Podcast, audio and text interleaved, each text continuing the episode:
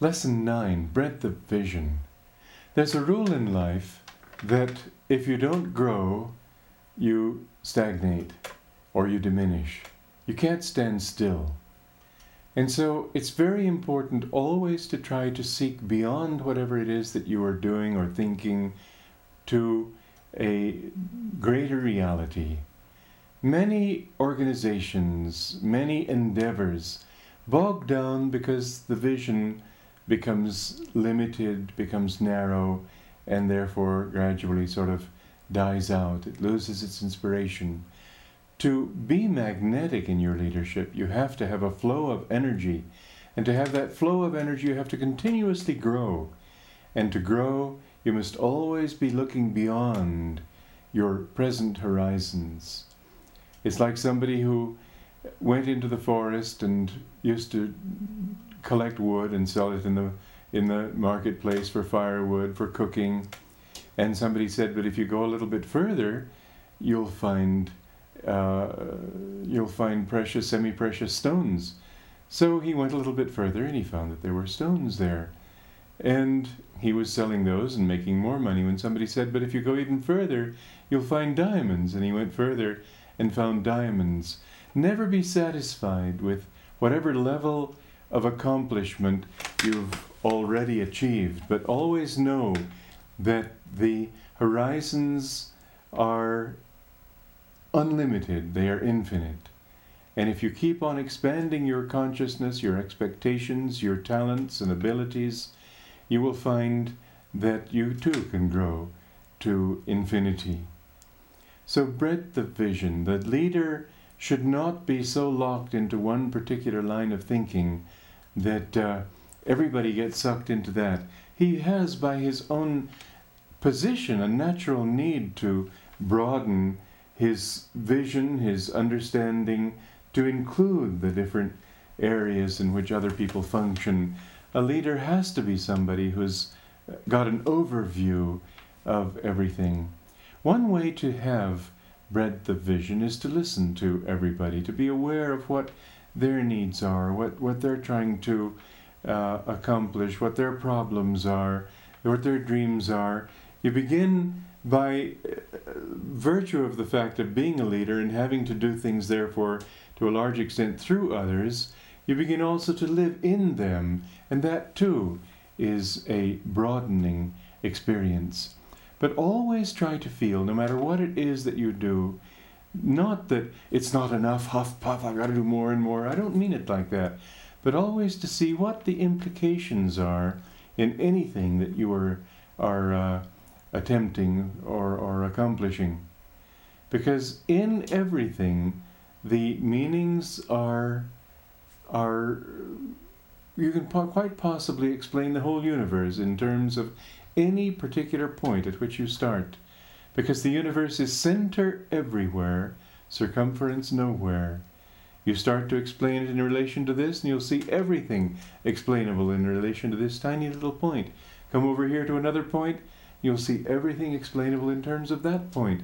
That's why people get the idea that uh, they're so uh, they're so right in whatever they think because they've explained everything in terms of some little dogma. But what they don't see is that that's only one out of an infinity of centers. And that's why different cultures come along with completely different viewpoints of life. And we, in our 20th century scientific whatever pride, think that, well, ours is right and they were wrong. But that's not necessarily so. Each one can be right in its own context. So, what we need to do is look for the deeper meaning or the broader meaning or the broader possibilities in every little thing that we are doing. And that way, our vision will keep on growing as a consequence to the point where it includes all sorts of things that nobody ever dreamed of before. It reminds me of a debate between uh, a man of the uh, more Western kind of training where he saw everything in terms of either this or that. That's our Western heritage that we tend to think that a thing must mean one thing, and an Indian who had the concept that truth can be explained in many, many different ways. The Westerner considered his skill to lie in the fact that he could give a particular point one clear definition that satisfied him. The, the Easterner satisfied himself by being able to come up with 85 different interpretations of that one point, different points of view. The subtlety in this second way of looking at things is actually and self evidently much greater.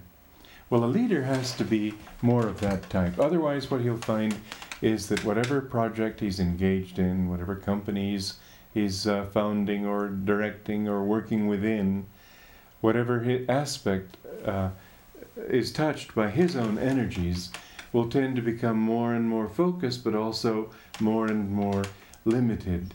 And of course, one problem with that is that if new realities come along, he can no longer handle them.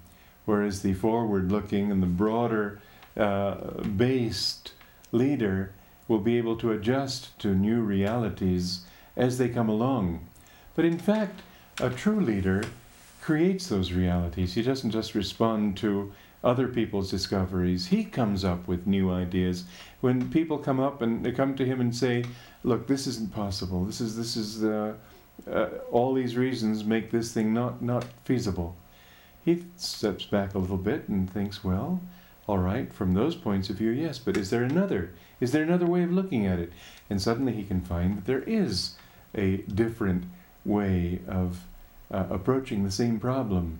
Leaders, being solution oriented, have the magnetism in that consciousness to uh, see possibilities where other people don't. But it's only a mind bent. It's not that they have a particular uh, intelligence that other people don't have. Anybody can develop that mind bent. If you can school your mind to look for opportunities where other people merely see facts, look for further meanings where other people are satisfied with the definition that's already been given them or they've already managed to uh, create. Look for further, uh, further things that can be done. See in the present a symbol of the future. See in the, in the thing that's here a symbol of the whole universe.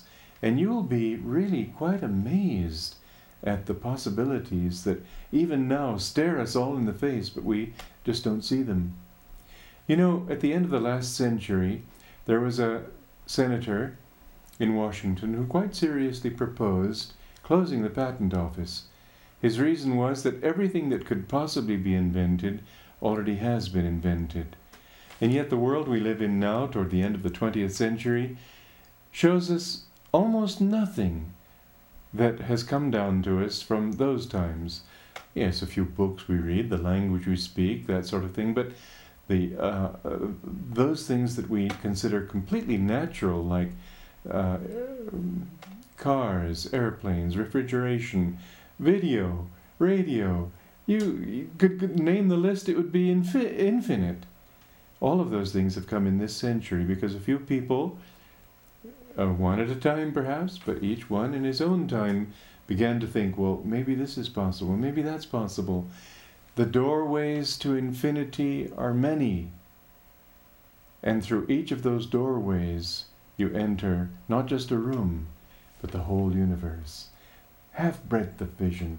Think big, and you'll be able to accomplish big things. And not only that, but in that big thinking, you'll have the kind of magnetism that will also create great ideas and great inspirations.